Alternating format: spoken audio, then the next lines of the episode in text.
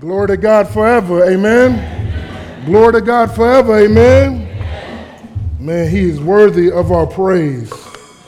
Man, listen, it's um it's a huge privilege for me to be able to come and be able to share the word at um, Epiphany Fellowship. Like, this is the world famous Epiphany Fellowship. So this is kind of crazy. Like, I, I don't know if y'all know that. And some of y'all, maybe y'all have been here for a while. Like, this is the world famous Epiphany Fellowship. So, like, man, I mean, like, listen, I feel like one of those dudes, you know, that wins a Grammy or something. Like, shout out to my little brother. I know you on the podcast right now. Fort Myers, stand up. Word, you hear me? Yeah, we made it. You know what I'm saying? So, like, this is, I mean, so, man, I don't know if y'all know the impact for, especially for young brothers that feel called to the urban context and have watched the trajectory of Epiphany Fellowship over the years. To be able to come is a huge thing for a lot of people. And then to be able to come and, man, the Lord called me in 2010 to plant a church. And then I heard Pastor E for the first time on a podcast or a video.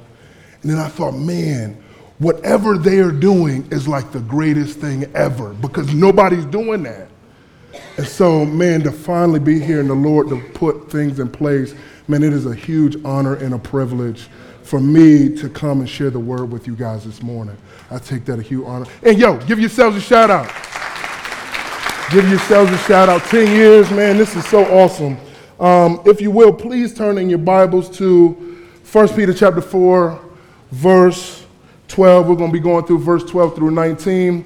Uh, as Pastor Nyron just said, my name is Pastor Charlie Mitchell. I moved from Fort Myers, Florida, um, to be a part of the Epiphany Church Plant Residency Program. Um, I've lived uh, next door to Pastor Doug Logan for the last year and a half, me and my wife in Camden. And so we came to be trained, we came to be assessed, and we came to be sent out. And so, by God's grace, man, we are so excited to be planting Epiphany Church Baltimore. And um, that's a huge deal for us. Um, we're very excited about that. Pastor Trev is rolling with me. He's my co founder. Um, some of you may know Pastor Trevor Chin. Um, so listen, you can go to our website, epiphanyBmore.com.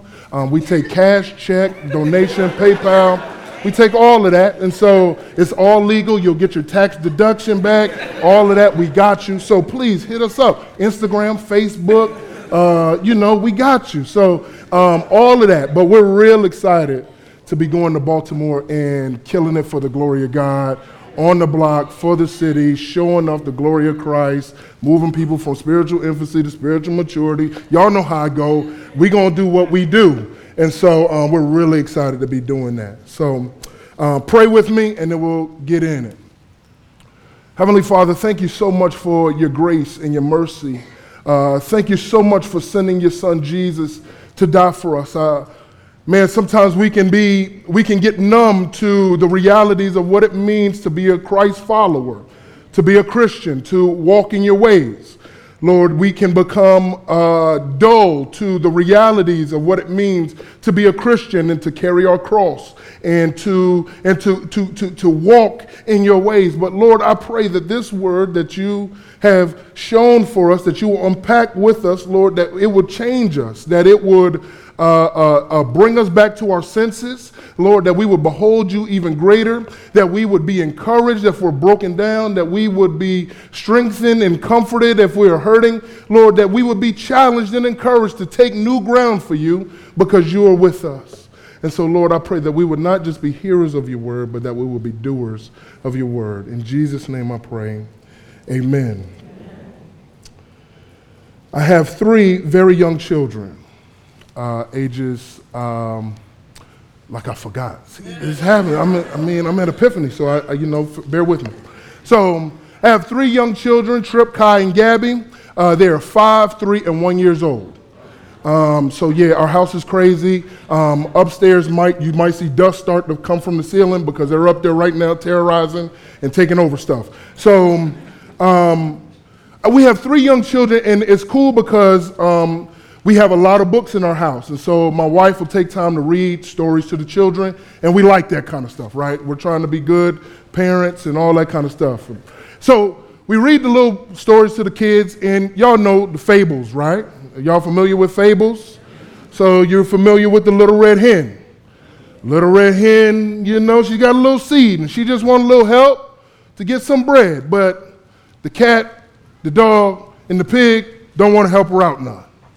So she goes her way, and it seems like the story is just going nowhere. She's never going to be able to get a chance to eat her poor little bread. She does all the work herself, nobody helps her. Then at the very end, where does the cat, the dog, and the pig come? Man, can we get a slice of that? Slice of that newborn, man, that, that nice baked bread? No, you can't get none of this bread because you didn't help me. Teach them lessons. You, you try to get the kids to understand. You got to share sometimes with your friends and your brothers and sisters. Another story we tell them is, you know, the tortoise and the hare. The tortoise and the hare is very interesting because logically, when you look at the story, just information, two pieces, what do you got? You got a, a rabbit, they go very fast, and then you got a turtle, they go very slow. What should happen if they get in a race? The rabbit wins. Right. But what happens in the fable of the tortoise and the hare? The tortoise wins. It's counterintuitive. So it is a lot of times in our Christian walk. So it is a lot of times in our Christian walk. It is counterintuitive to what we have nor- what has become normative to us culturally. Logically, we begin to think like good Americans that, man, my life is built for the pursuit of happiness.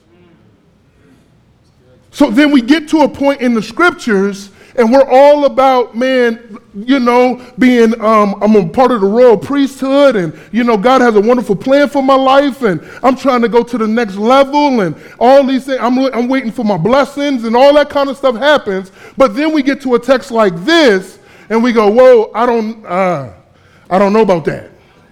What just happened? So hear the word of the Lord, this counterintuitive measure and we're going to discuss what it means to seemingly be born to lose, but built to win. Seemingly, we begin to emotionally think, man, everything is stacked against us, and what God has called me to do, what, what is happening in my life, it's not working. Therefore, I must be, this isn't going to work out. But in reality, you're actually built to win. So let's, let's look at the text. Here's what it says, uh, starting in verse 12 Beloved, do not be surprised at the fiery trial when it comes upon you to test you, as though something strange were happening to you. But rejoice insofar as you share Christ's sufferings, that you may also rejoice and be glad when his glory is revealed. If you were insulted for the name of Christ, you are blessed. Oh, that don't make sense. Because the Spirit of God and because the Spirit of glory and, uh, and of God rests upon you. But let none of you suffer as a murderer or a thief or an evildoer or as a meddler. Yet if anyone suffers as a Christian, let him not be ashamed, but let him glorify God in that name. For it is time for judgment to begin at the household of God. And if it begins with us, what will be the outcome for those who do not obey the gospel of God? And if the righteous is scarcely saved, what will become of the ungodly and the sinner?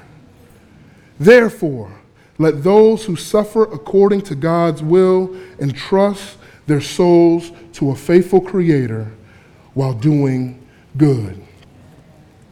First thing I want us to check out as we consider this idea of being born, of, of seemingly being born to lose but built to win is this. The first thing we have to realize as believers, and maybe you're peering in at the Christian faith and wondering and asking questions, is this don't be suckered by suffering.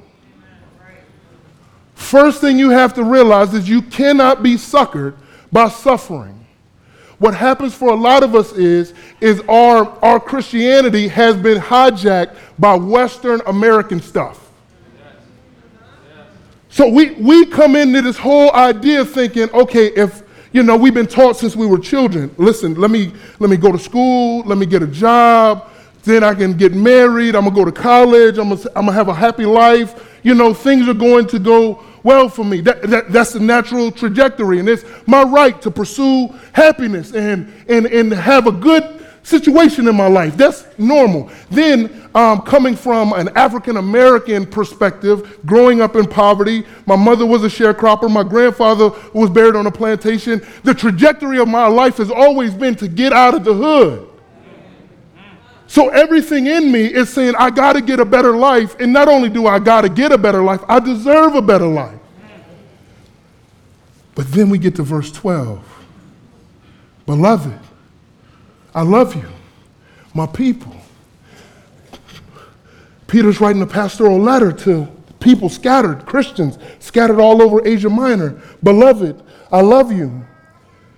Do not be surprised at the fiery trial when it comes upon you to test you. Whoa, whoa, whoa, Peter. Now, now, now, now we, we go back. Um, we go back a little bit and, and, and you talking about, listen, we, we, we are some we are chosen race in a royal priesthood, a holy nation. That's that's the kind of stuff I'm talking about right there. Once you were not my people, but now you're God's people. Once you receive mercy, now you receive now we don't receive mercy. So hey, I'm with that. Do not be surprised at the fiery trial. And what's so interesting about this particular passage that Peter is unpacking for these Christians, all he's doing is writing a pastoral letter to let them know this is what you can expect as you grow and mature in Christ. This is not new, this is normal Christian life. So I'm not, I'm not, he's not trying to be deep. He's not, he's, this isn't some weird, crazy thing. He's saying, listen, naturally, when you came to faith in Jesus Christ, when you trusted and believed, there were fiery trials that were already on their way to you. And this wasn't at, at the hand of the enemy, this was from the hand of God. So do not be surprised at that. Do not be surprised at that. And so, what we have to deal with here is I know we get uncomfortable at the word mentioned suffering, hardship, difficulty, and we want to rush past it. I know that's what we do. There's nothing in this life, man, I realized after I, I thought about it a little bit, you know, maybe your grandparents, they went through some hard stuff. You know, they went to war and they're veterans and I mean, and, and all that. Maybe they went through the depression and they suffered and had to eat rations. But us, Suffering ain't in our vocabulary like that. like um, a couple years ago, we, I mean, we went through the Great Recession.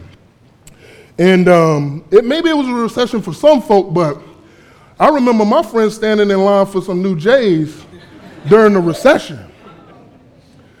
I remember getting an iPhone during the recession. I remember buying new polo during the recession. Man, if you know you go to a restaurant, you take your girl out, you know you're trying to show off a little bit, and so you take her out, and, and the food comes out a little bit too cold. We ain't gonna suffer and eat that. that nah, that's that's not that's not what we do. No, no, no, no, no. Uh, what, what gar, garçon? Uh, this ain't right. This ain't right, player. I need I need that back.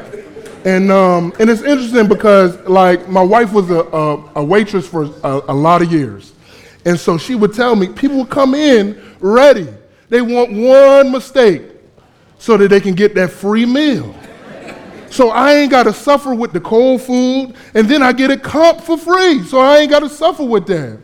If you don't like your girlfriend, your boyfriend, your wife, your husband, man, I, man, get rid of you. I don't need you no more. We pay a few dollars, it's over.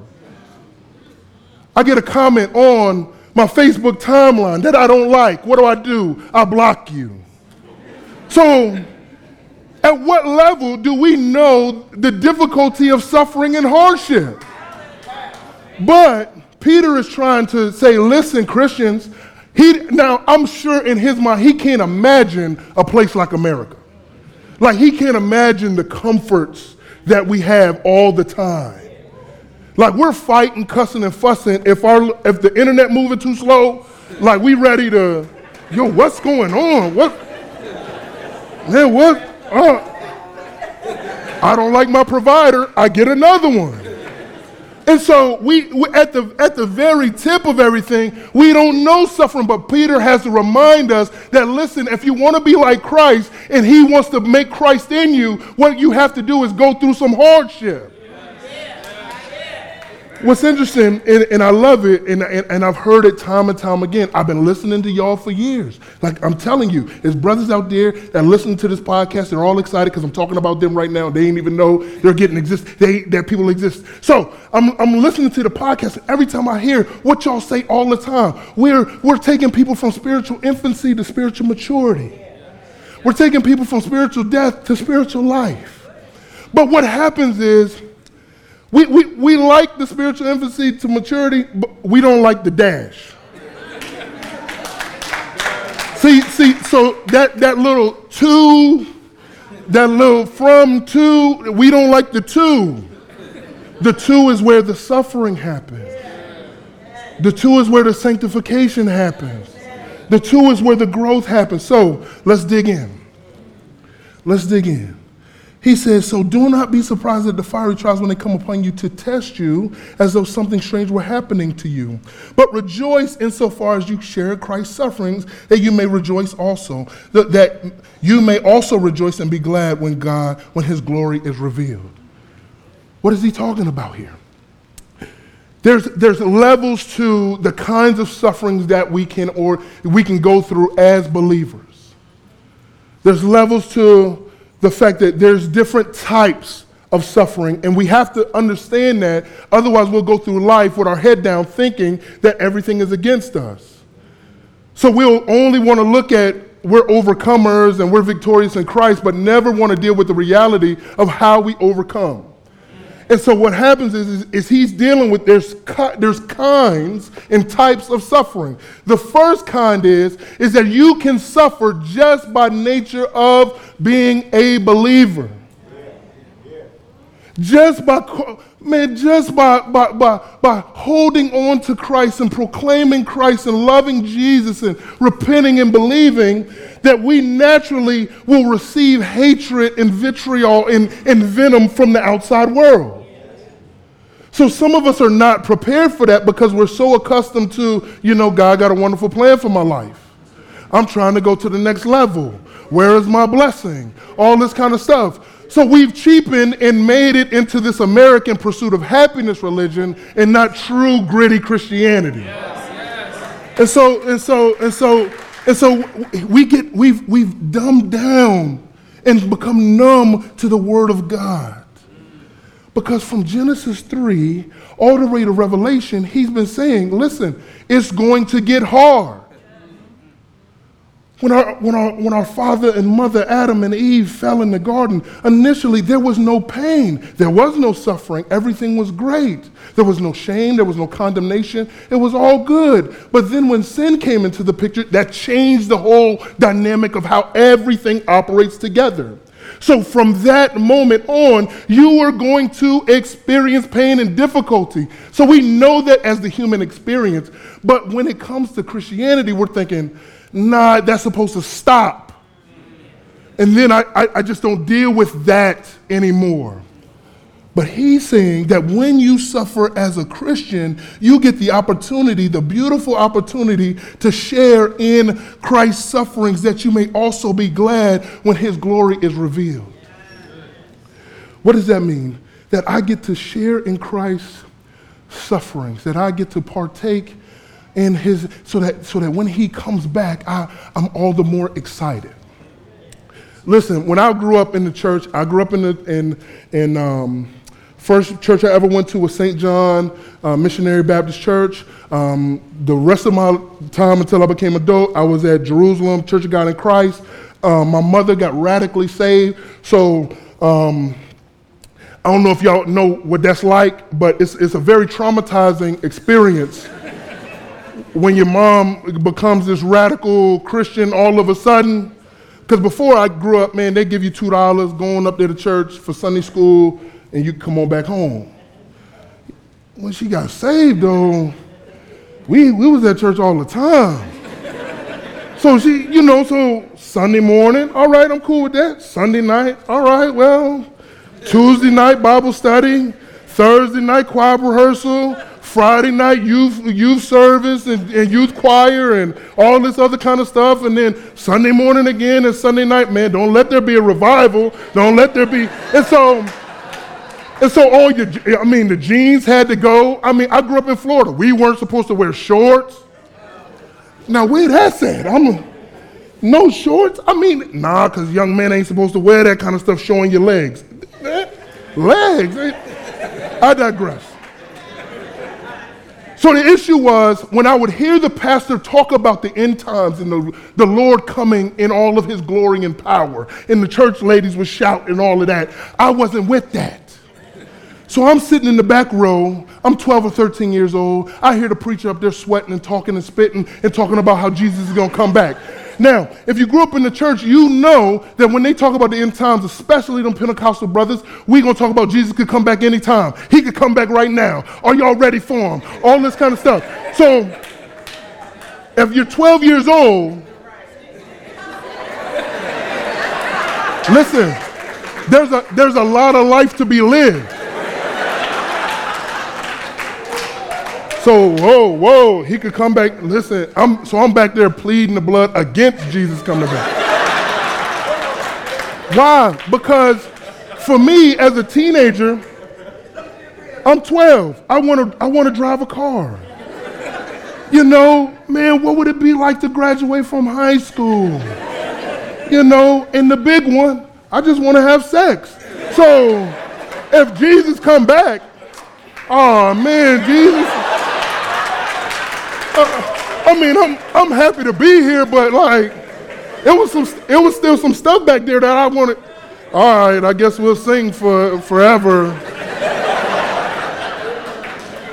and so, and so, and so, what happens is though, is what happens is when, when, when, when the Lord puts you in a position to test you, to put you under pressure, to, to, to, to, turn the screws, when He puts you in a fiery situation. He is testing you not to break you, not to harm you. What is tester, tests are designed to help you identify weaknesses so that you can grow. So, so, so what is he doing? He's trying to purify you so that you can become more like Christ. So the difficulty is, is we, we've lost that sense of, man, I don't want Jesus to come because I've settled for this. But when you begin to taste the bitter, the, the, the bitter herbs of the world, you long for Jesus to come back all the more.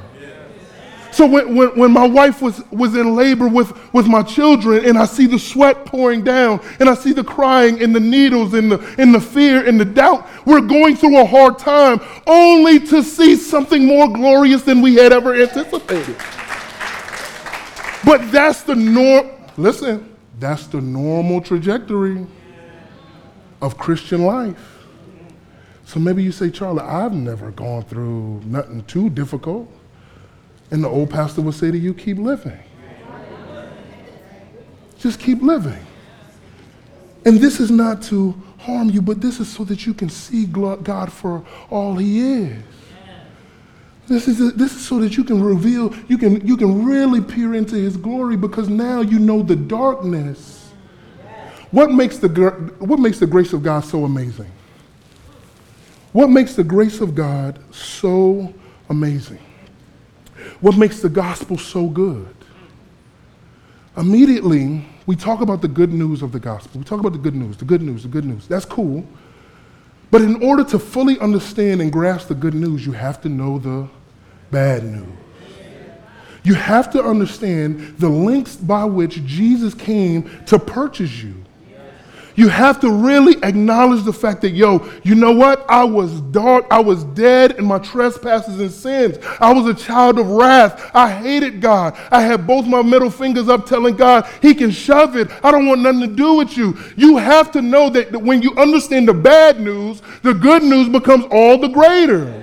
And so what he's trying to say is, listen, some of y'all aren't excited about going through some hard stuff because you, you're settled for the little bit of comfort that you got now, not knowing that he has something greater for you if you would just endure it a little bit.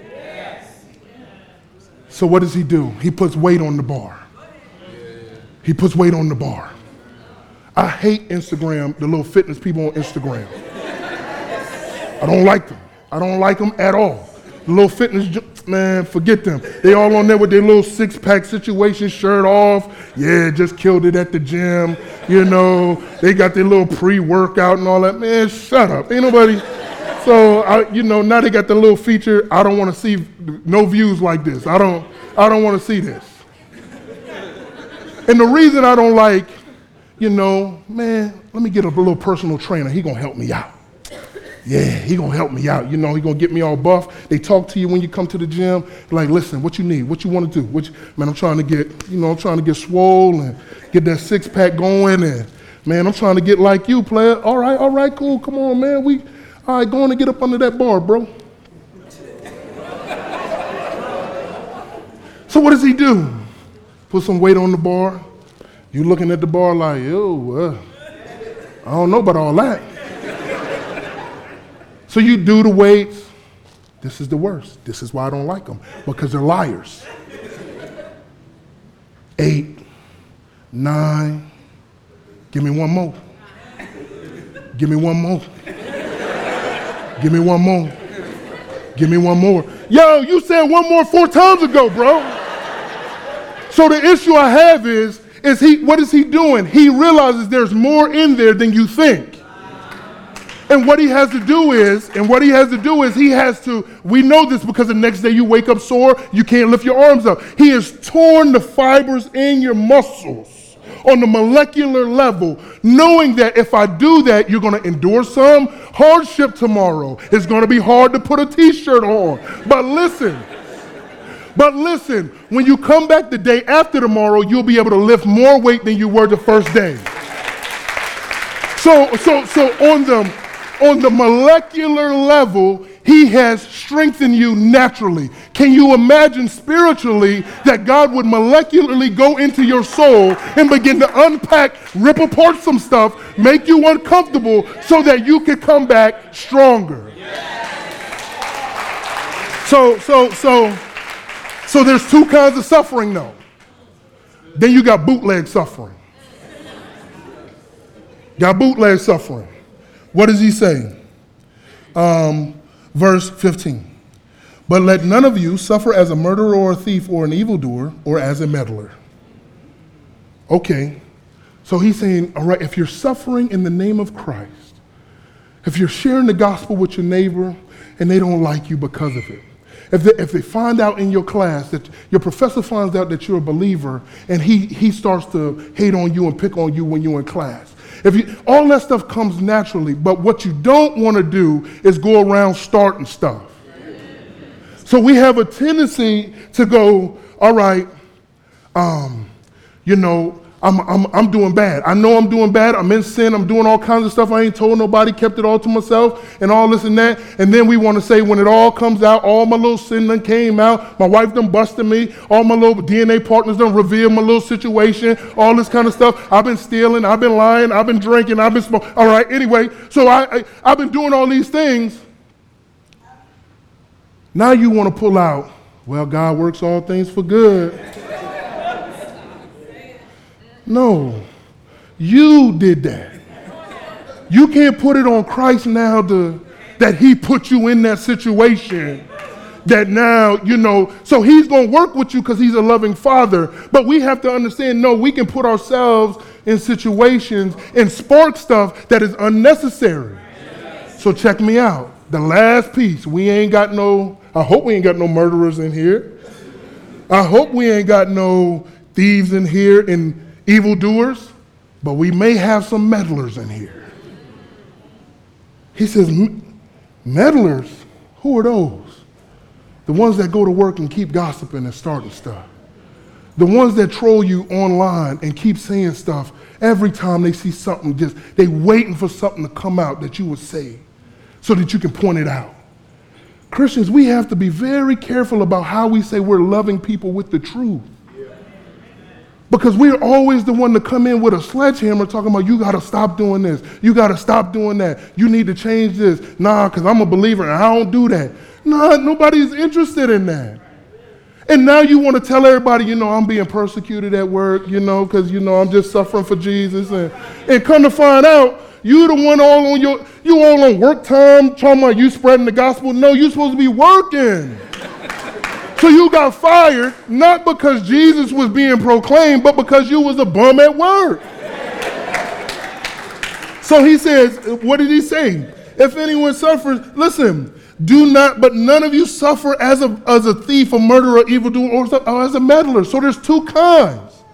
There's stuff that we can get sparked up on our own that, man, stay away from that. But if you're a believer in Christ, man, just know that naturally by you walking with Jesus, stuff is going to happen to you. And rather than you crying about it and holding your head down and saying, man, I don't know if this is going to work, y'all pray my strength in the Lord because you know I'm just going through and all of that, rather than you doing that, no, remember that you were built to win. How do I know? How do I know? Because we serve a suffering Savior. When we look at the life of Christ and we consider his, his, his circumstances, picture it with me that, that he would be so grieved from his holy heaven that he would come down because he was grieved in his soul. That he said, No, this is not the way it's supposed to be. I want to rescue these people. That he would be born in poverty that there would be whispers about him as he walked around town because you know Mary, we don't know about what she was doing. You know she got pregnant before they got married. That he would go around and be called a man of sorrow so that when he would see the throngs of people standing there, he would have compassion. His heart would be broken. His stomach would churn because he says, Man, they're like sheep without a shepherd.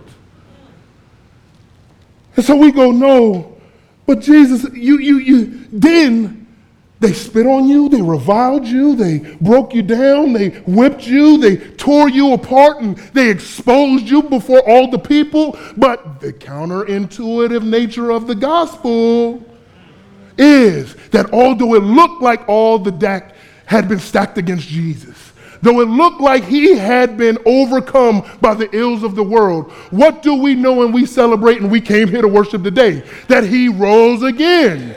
So even though he suffered as a servant, he now reigns righteously as the King of Kings and the Lord of Lords.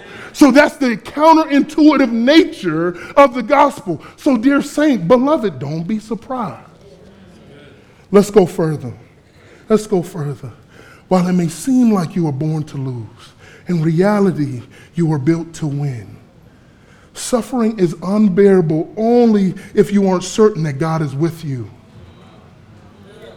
It's unbearable. See, there is no other worldview, there is no other faith, there is no other religion that can handle the level of suffering like Christianity can. What, what, what God comes down and suffers in your place? What God empowers you with His Spirit so that you can walk through fire and not be burned? What, what, what Holy Ghost has been empowered to anyone else that has made them strong enough that every time they are persecuted, they grow faster? None other than, none other than Jesus. So suffering is unbearable if you aren't certain that God is with you. But if you remember, point two, we are built to win. Look at verse 19. Therefore, let those who suffer according to God's will entrust their souls to a faithful Creator while doing good. What is your response when you begin to experience hardship in this life? God has called us to do things that are far beyond our natural capacity. He has asked you to go into all the world and make disciples. Now, if any one of you have shared the gospel with somebody, it's like the gospel bounces off their front, off their forehead and just goes down. Like it's nothing. And you feel helpless and weak. Then he calls me. I mean, I look at Baltimore. I drove around there yesterday just looking at the, the, the, the level of poverty, the violence, the blight, the, the, the corruption. I, I drive around and I can begin to feel that, okay, like this, this isn't going to happen. And we can begin to have that kind of pessimistic Christian walk. But he says, rather than getting all scared, rather than trying to pull the stuff out of the fire, rather than trying to run for the hills, what do you do? entrust their souls to a faithful creator. The reason The reason many of us suffer, un, like, we suffer horribly. The reason many of us are afraid to do things and risk for the sake of the gospel is because we don't know the Creator. So he didn't say go to your provider. He didn't say go to your helper. He said go to the Creator. What does this think about the Creator? He is the one who manufactured you.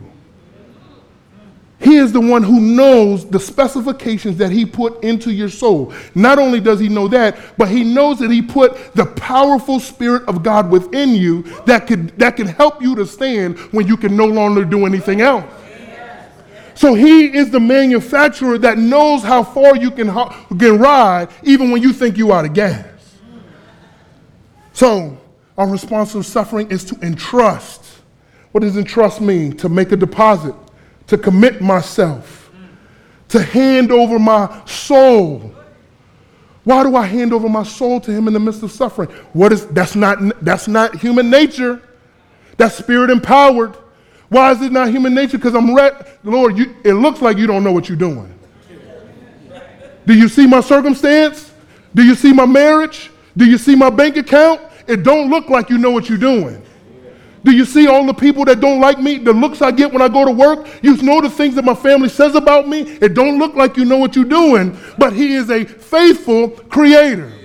So, so if we know that we got to back up a little bit, he's not just a creator that knows the stock, the model number, all the hairs on your head, but he also is faithful, which means his record is impeccable. He has all wins and no losses. So when we when we know that, we don't have to pull back. When we think of hardship now. No, no, no, no, no. I ain't got to run, I endure. Why? Because Christ is being built in me. See, so, so we, we get it all twisted. We think it's about us. No, it's not about you. I know it's, it's Christ being made in you. So when we move to Camden, man, I see all the, I see all the houses all the abandoned houses. I go to Baltimore, I see all the abandoned houses, bombed out trees growing through the roof. I mean, just nastiness all over the place.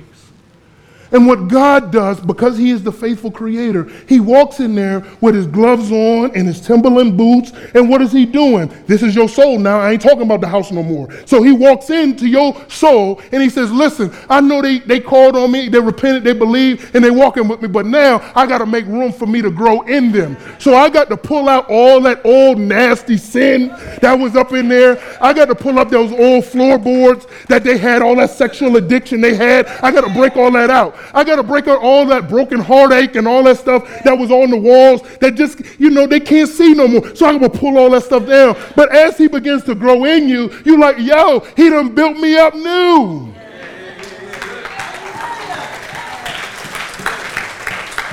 So rather than thinking that, man, the Lord has abandoned me, rather than thinking that the Lord is, he, he don't know what he's doing. No, in fact, this is the will of God that you may be more like Christ. It may be that you are in the very center of God's will.